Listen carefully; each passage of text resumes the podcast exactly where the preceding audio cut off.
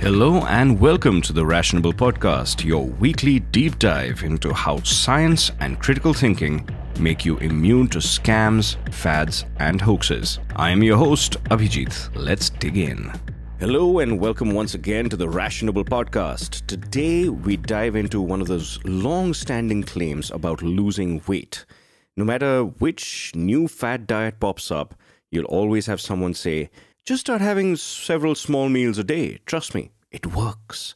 And it sounds plausible. I mean, the logic people usually put behind it is that it's easier for your body to digest small portions, plus it boosts your metabolism every time you eat. And boosting your metabolism apparently means your body burns fat at a higher rate than usual. So, as bro science bros like to call it, fuel the fire, bro. But is this really what it means? Is this really what happens? Fortunately, it isn't much of a mystery, so let's dig in. First, what is this metabolism thing? Simply put, it's the accumulation of all the processes in your body that keep you alive. It's how the body breaks down food to get the nutrition so it can grow, repair itself, and run all of your organs. Now, we have to learn a few words before we move on. Some you'll know, some not so much, probably. So the first is BMR. Your metabolism is measured by your basal metabolic rate, which is the number of calories you burn when you're not doing anything. You know, like your ideal Sunday, just lying in bed, watching Netflix, and, you know, chilling. But maybe not in that way, you know what I mean? But if you want to figure out what your BMR is, there are a lot of online calculators, and I will link some in today's show notes. The second is total daily energy expenditure. That's TDEE. This is the total number of calories you actually burn in a day when you're not chilling and watching Netflix, like going for a walk, playing with your kids or your dog, uh, doing the dishes, cleaning your door handle, you know, that sort of stuff. So, how much weight you lose is dependent on how many calories you're eating throughout the day, minus your total daily energy expenditure. If you get a negative number when you calculate that, you're on the right track. And if you get a positive number, you'll have to cut down the calories a bit. It's as simple as that. It's called energy balance. And that's what you should be paying attention to when it comes to losing weight. Countless scientific studies have shown this again and again and again. You just need to consume fewer calories than you are spending. It's a bit oversimplistic, but that's the foundation of weight loss. It's physics. It's as simple as that. There will be more details and more science behind weight loss and health on this podcast in future episodes. So if you haven't yet subscribed to this podcast, you should now. Now, how does all of this work? So let's say your TDEE, that's your total daily energy expenditure, is around 2,200 calories a day, while you're eating 2,500 you will end up gaining weight. If you eat food worth 2,200 calories, you'll stay the same. If you eat less, say 2,000 calories, you'll lose weight. Boom. Now we can all go home. No, wait, there's, there's more. Okay. Uh, now, how do you figure out how many calories you're eating? First, you have to track your calories. You can try out MyFitnessPal. It's an excellent app. It's got a free version which is which has got pretty much all the features that you'd need and it's cross platform so it's it's you can open it on your chrome browser or your laptop. You can it's got an app for ios and android and they're all free. There is a premium level.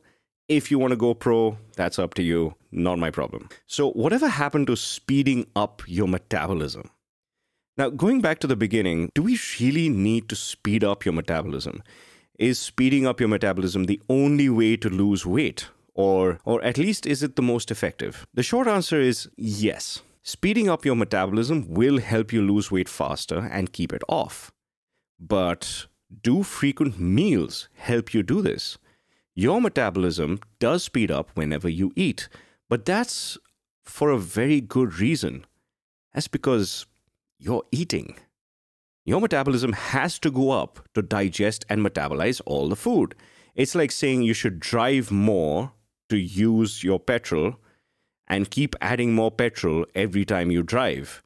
It's obvious and it's stupid. Why the hell would you want to waste petrol like that? I mean, okay, okay, I, I digress. But yes, food is the fuel for your body, and we need to deplete as much of it as we can so we can lose weight.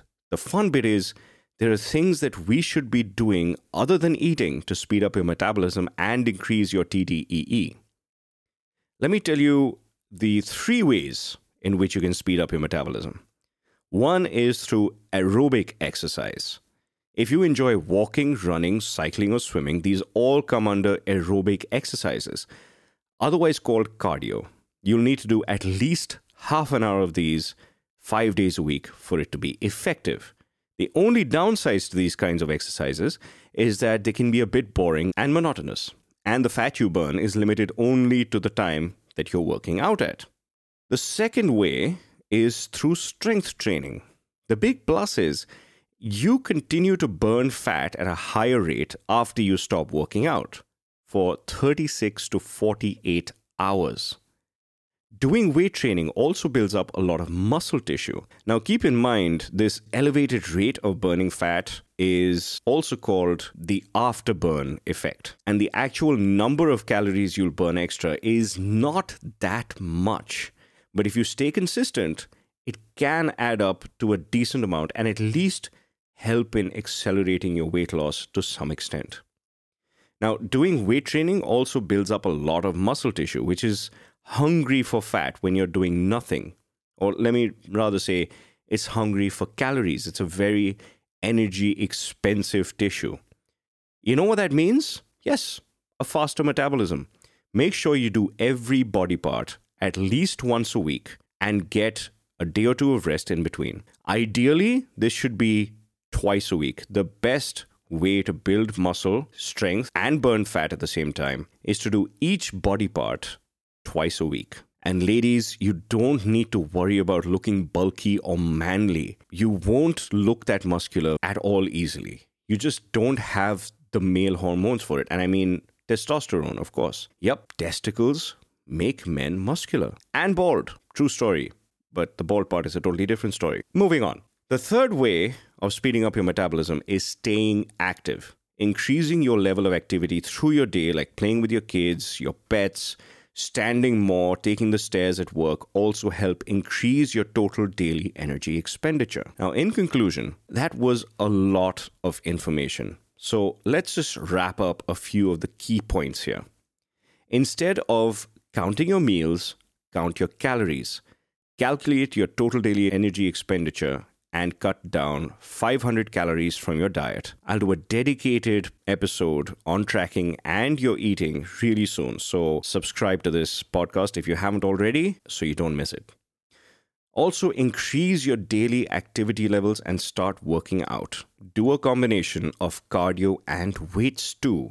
And just to be sure, give more emphasis to the heavy weightlifting. And if you do compound lifting, that's even better. That's the compound lifting at the big five you know, the bench press, squat, deadlift, shoulder press, and row.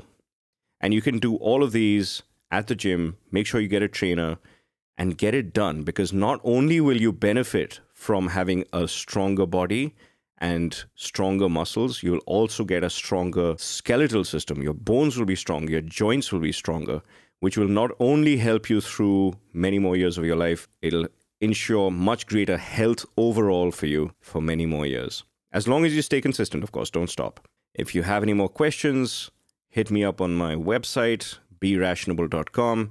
And for all the links, plus a lot more further reading that you can do, go into the show notes and check those links out. And all the best of health to you. Thank you so much for listening to this episode. I hope you enjoyed it. If you want to read the blog version of this episode along with all the citations and references, or if you have any ideas, comments, or suggestions, please visit berationable.com. You've been listening to the Rationable Podcast. See you next week.